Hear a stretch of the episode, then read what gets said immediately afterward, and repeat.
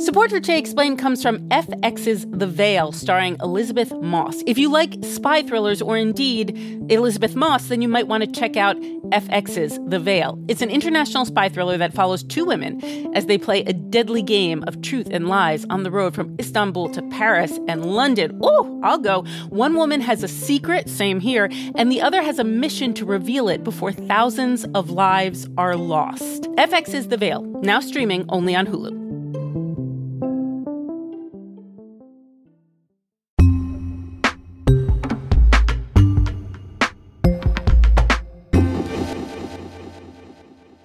It was one year ago this week that much of the United States shut down.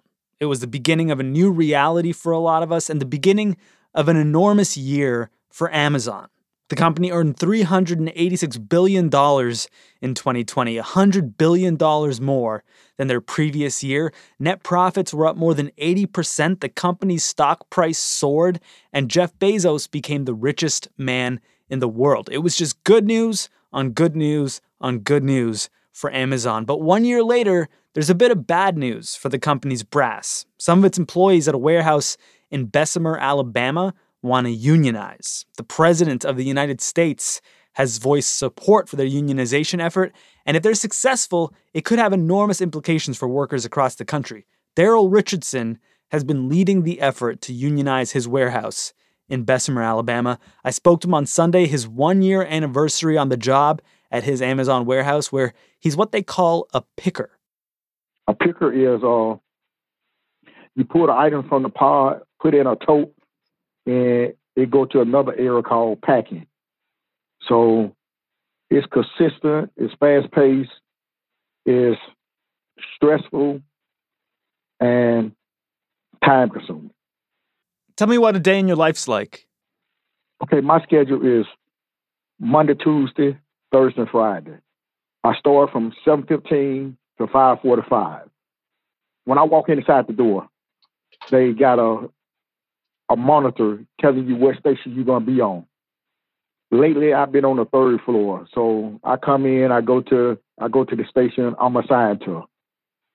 When I get to my station, I log in with my badge, and on a monitor in front of me, it let me know what items I need to pick. So when a pod come around, I pick from the pod, put in the tote, and I hit a button to release that pod and another pod come around. Persistent. From 7.15 until my first break, I pick between 14 and 1600 pods. And you said you've been doing this since about March 7th, 2020, which is right around the time the country starts to take this pandemic seriously. How has the coronavirus changed the nature of your job, if at all? Everybody's staying in the house, and that's all they're doing is ordering. So it really was stressful because the volume or the amount of parts we have to do was high, very high. And we had to get over 315 to 400 parts out of hour and that's running. I mean, running. And like I said, it's stressful. You know, your hands and your wrists be hurting. Your hands they be cramping. Um, your legs be sore. Uh, cause it's continue on moving. And when you leave off your station, your time is calculated. You get so much TOT time. Depends on how long you off your station when you go into the bathroom or going to get water. It started adding up. And when you get certain amount of TOT time, it leads to write up termination. No employee can't help it when they have to use the bathroom, you know. You're tired, you need water, or you didn't bring a bottle of water, you got to leave off your, your station, go get water. Depends on how far you got to walk. You know, you get docked. And I feel like that's not fair to be getting doctored for going to the bathroom or going to get a drink of water. You know, when it comes to the pandemic, you don't know who you've been around because we be having confirmed cases when it comes to who got it. And we don't know who have it. We don't know which floor, which floor the confirmed case is on. you know, you're just taking a chance of not knowing who you've been around because they're not telling us which floor a confirmed case came from, who had it. We just taking a chance every day of getting it ourselves. So you feel you feel unsafe working, and it's scary. Ain't nobody trying to get it, but everybody needs to work. But we're just taking a chance every day getting corona. Because everybody got to do what they got to do when it comes to paying their bills or taking care of what they need to take care of, you know. So it's scary. Yeah. And and now there's this unionization movement at your warehouse in, in Bessemer, Alabama. How'd that get started? It got started with me, you know. Before I started Amazon, I thought it was a great place to work because it's new, it's big, on the outside, beautiful, you know, nice looking building. Oh well, we got Amazon coming down here to Alabama. It just, I just thought it was just a, a good place to work. I thought they going to treat everybody fair. It's and I'm not the only one felt like this. But I thought worked, and I realized it worked about a month or so. I said, "Oh man, it ain't what I thought." I felt like, "Oh, they this place ain't right." When you walk up your station and go to the bathroom, you get docked for going to the bathroom. It's just a lot of issues that came up while I was there. Oh no, I can't, I can't stay here. I can't work out here as long as they're doing that. So I guess a couple weeks or uh, I don't know how long it took me to make the phone call. Uh, a couple weeks or a month later, I thought I really realized, oh, it needs to be some changes. So I Google which union represent Amazon. That's how. That's exactly how I put it. Which union represent Amazon? RSD union came up. It had a little application online. Your name, your last name. What do you want? and I put trying to organize. So within I say a day, a day or two, I got a phone call from them, and we talked and we made arrangements to meet, and we met one on one at first, and then after we met one on one, a couple of us had a group meeting, and we met, and then they strategized and told us, you know, what is what, and that's how I got started. So this starts out with just you making an inquiry to this union, the the retail, wholesale, and department store union out there. How many people do you have interested in this union in your shop now? I know we had over over two thousand authorization cards signed. Uh, right now, we're still in the process of getting the getting the balance in, uh, getting everybody return it. But I know we had over two thousand authorization cards signed. And give give me an idea of how many people work in your Amazon warehouse. So two thousand of of how many? Um, about just eight hundred. Okay, so so something like approaching half at least. Yes. Okay. And what would this union get you? How would it change the way your warehouse works? Well, we're looking for most definitely job security and better wages, and when it comes to your your safety welfare, uh, better promotions, seniority, respect, how they treat you, and our breaks. We work 10 to 11 hours a day. Uh, we only get two breaks. And UPT time is unpaid time. If we late 10 minutes, uh, we want to leave early for 30 minutes, they're going to take an hour of our UPT time, regardless how many minutes you take, they're going to automatically take an hour. If I take an hour and 15 minutes, instead of them taking an hour and 15 minutes, they're going to take two hours. That's not fair. Why take an hour when I was only late for 15 minutes? Why not just take 15 minutes? And it seemed like just they got everything in place for us to set up and fail. And when it comes to changing your schedule while you sleep, they change our schedule. If I lay down before I lay down and my schedule is 7.15, I wake up in the morning, I got to be at work at 6.15.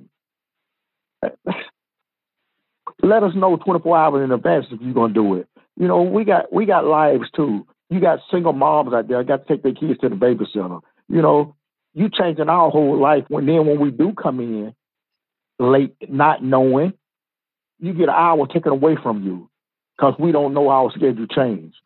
And then they tell you, make sure you check the schedule. How can I check my schedule when I'm asleep? That's not fair. And, you know, employees getting fired for not being six feet apart. Come on now, you got 40 to 50 people walking in and out this plant on breaks. It's hard to be six feet apart when you got that many employees. You know, that's not fair.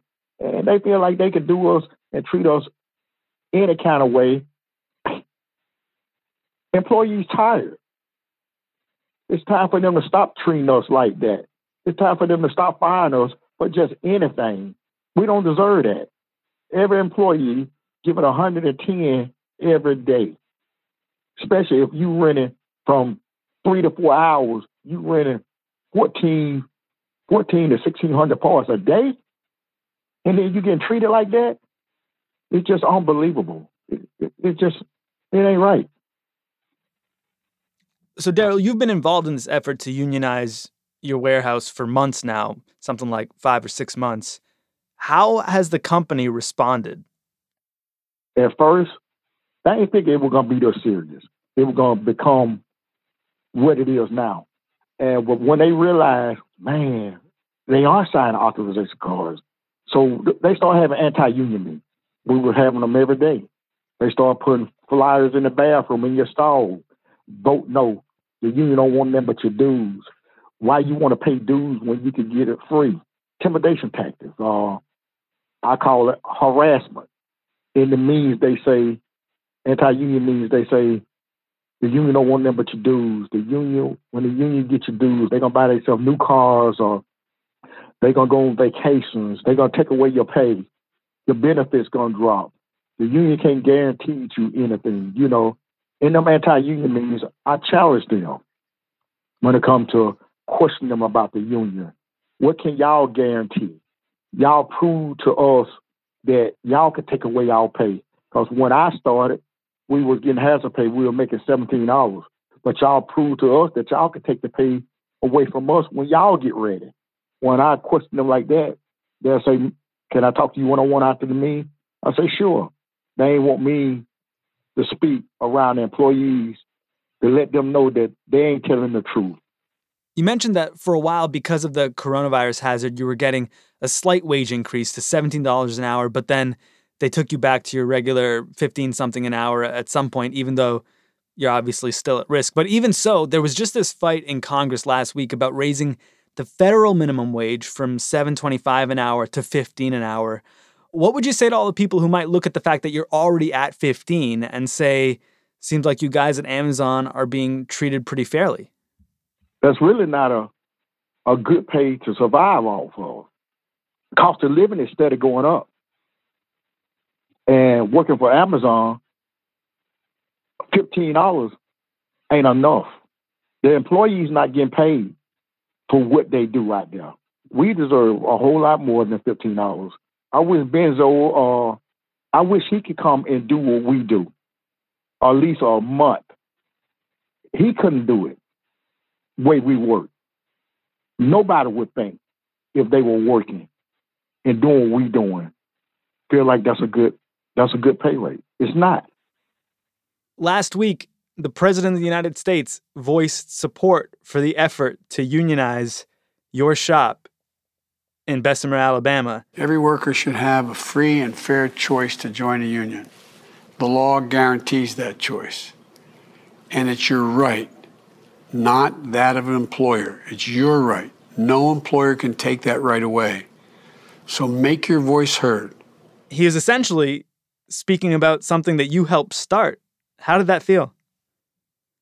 Great. And the support the president and everybody else gave it was overwhelming. I even dropped a tear because I didn't know it was going to be this big. I really didn't. I didn't know one phone call would lead to something nationwide. It's still unbelievable to me. I even tweeted back, you know, said, Thank you, Mr. President, for all the support. And I appreciate you voicing your opinion, speaking out, and supporting us. You know, it's it's still amazing when it comes to the president, Danny Glover. It's just unbelievable. It really is. It's just unbelievable how this going. And I'm just happy. I'm just excited how everybody around the United States nation there for us. Darryl, I think that was all I wanted to ask you about. Was there anything I didn't ask you that you wanted to share with people? I think that's it, Sean. I just appreciate you, Sean. All right. Well, thanks again for making time on your Sunday to speak with us. Oh, thank you. Thank you very much. Darryl Richardson is a picker at the Amazon warehouse in Bessemer, Alabama. We reached out to Amazon for comment on Darryl's account of workplace conditions there. They pointed out compensation at Amazon is well above the federal minimum wage, including health care, vision, dental, and a 401k match. And they said they encourage employees to voice comments and concerns on the job. After a break, what the unionization effort in Bessemer means for workers across the country. I'm Sean Rameswaram. This is Today Explained.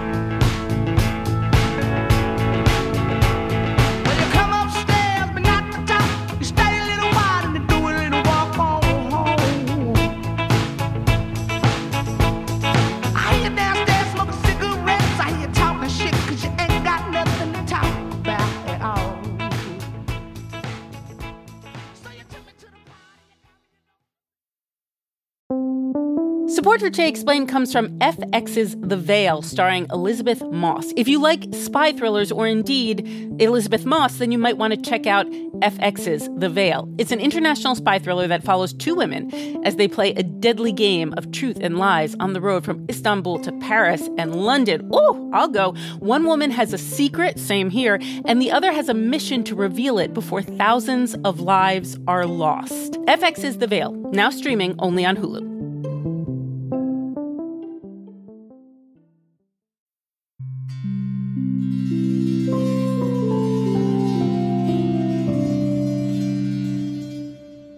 Jason Del Rey, senior correspondent, Recode. You've been writing about Amazon for almost a decade now. How big a deal is this effort to unionize in Bessemer, Alabama? It's a huge deal because if successful, it could totally overhaul how Amazon treats its warehouse workers across the country. The contract that these workers negotiate with Amazon will only work for that warehouse. That said, it will show a path for other union organizers as well as other workers that, you know what, we've thought about this for a while, this union idea, and maybe we have a shot. I'd also say, even if it fails, I'd be shocked if we don't see another attempt at another facility just because getting this far with Amazon shows that there's some desire there among a segment of the workforce. And so I'd expect to see another attempt, even with sort of a negative outcome for the union at the election. And Darryl let us know that there's like what, some 5,000 plus employees at just his warehouse alone. How many employees might this affect if this does catch on like wildfire across the country? So, Amazon's frontline workforce is over half a million workers hmm. in the US alone. They're the second largest private sector employer in the US, only after Walmart. And some estimates have them eclipsing Walmart within the next few years. So it's a big freaking deal. I wonder, in all the reporting you've done on Amazon, do you do you hear the same kinds of complaints Darryl's describing? The tracking of bathroom breaks, what he would characterize as this really unfair way of docking employees' time if they're a little late, changing the schedule last minute, and then holding that against employees if they don't see it in time. Did you hear about that kind of stuff from anyone else? It's an interesting topic because you will talk to some Amazon workers who say, listen, the company on day one tells us this is hard work. I know going in that it's going to be a really tough job, but where I live, or for my work experience or my educational experience, starting pay at $15 or $15.30 an hour plus benefits on day one, like to me, that's a pretty good deal. You talk to plenty of other workers, though, who say, listen, I work hard. But the constant monitoring, you know, the the quotas we have to hit, you know, in Amazon terminology, that's called the rate. hundreds of items an hour I need to pick or pack, and my direction is coming from algorithms and robots bringing me stuff. This is sort of inhumane, and maybe I can go to the bathroom, but my time away is tracked. And, you know, this is just not what a workplace should look like in the 21st century. And so it is common to hear sort of both, some version of both of those points of view from people who have worked in this, you know, one of their facilities for significant periods of time. And Amazon made this assertion when we got in touch with them that they're basically already offering their employees the benefits that a union would, that that they have industry leading pay, comprehensive benefits, opportunities for career growth, and a safe modern work environment. That's mostly a quote. Do employees have recourse though if they don't feel like it's a safe modern work environment, if they don't feel like they have job opportunities for career growth, if they don't feel like their benefits are comprehensive, do they have any recourse or is it take it or leave it? The workforce is so big that, you know, over the years, I hear employees who say, listen, like, I had this complaint about either this type of role I was in that was too taxing or my shifts changing too often or my manager being an ass and I went to HR and they ignored it. Like those are things I hear. But I need to be clear. Like I have talked to workers who say this is one of the most respectful workplaces I've been in, in sort of, you know, a manual labor job. And I believe my, the GM of my facility cares about us.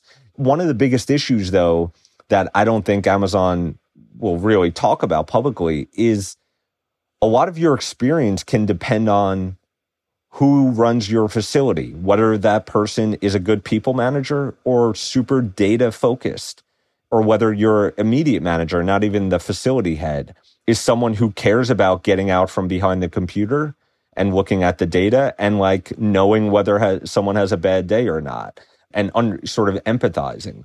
But I, I think for sure over time, Amazon has become more and more of a data focused company.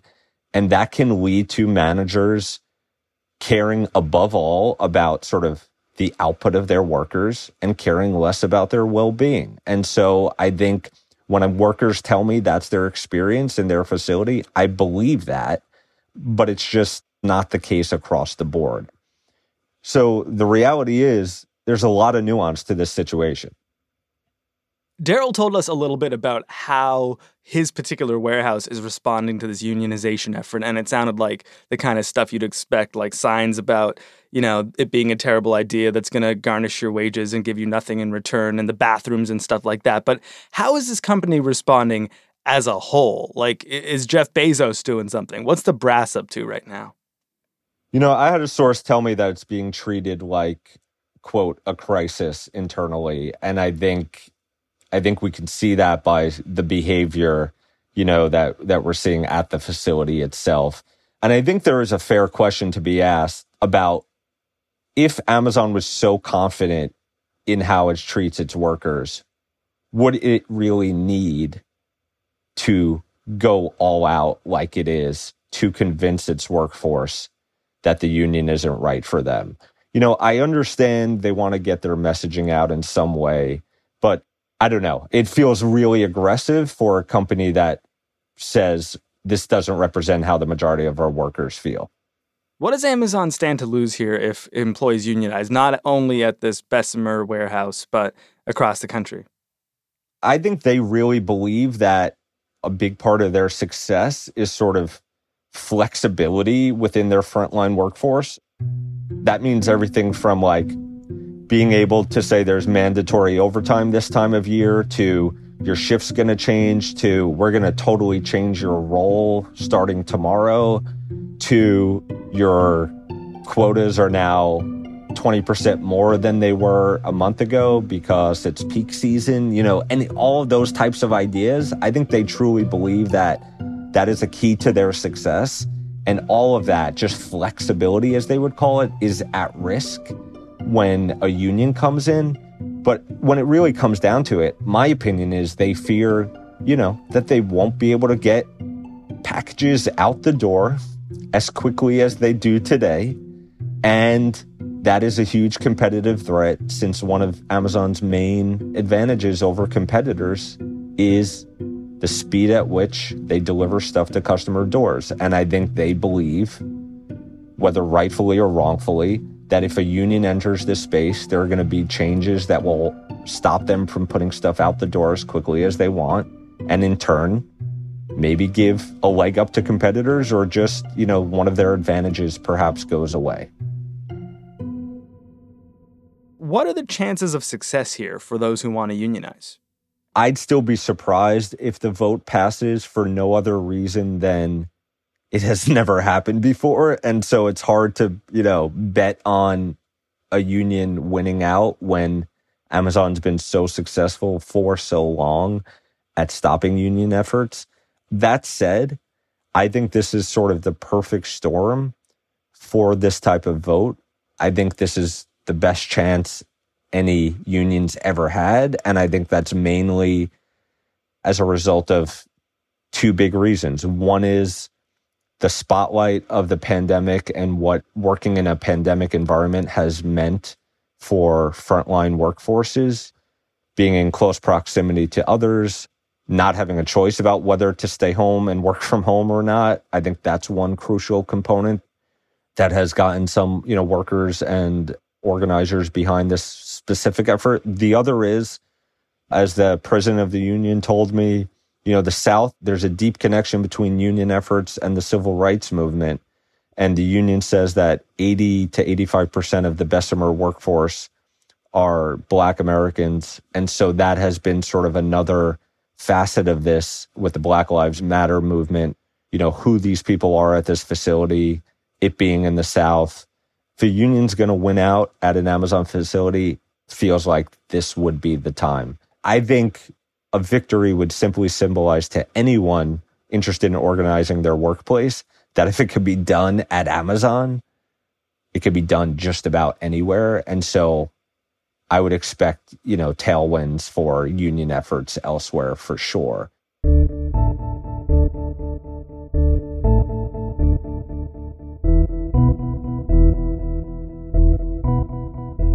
Jason Del Rey.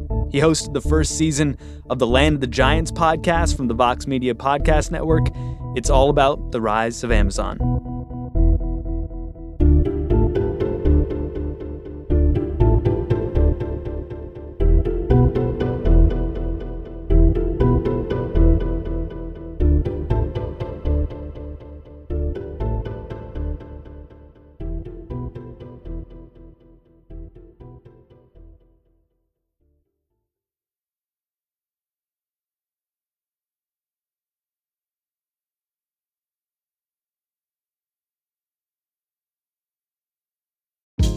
Hey, this is Scott Galloway, author, professor, entrepreneur, and most importantly, host of the Prop G podcast. We got a special series running on right now called The Future of Work, where I answer all your questions on surprise, the future of work. Questions including what are we missing when we work remotely, or how do we handle work life balance when a major opportunity comes knocking? From the provocative to the technical, we're offering insights you won't want to miss. So tune in to the future of work, a Prop G Pod special sponsored by Canva. You can find it on the Prop G Pod wherever you get your podcasts.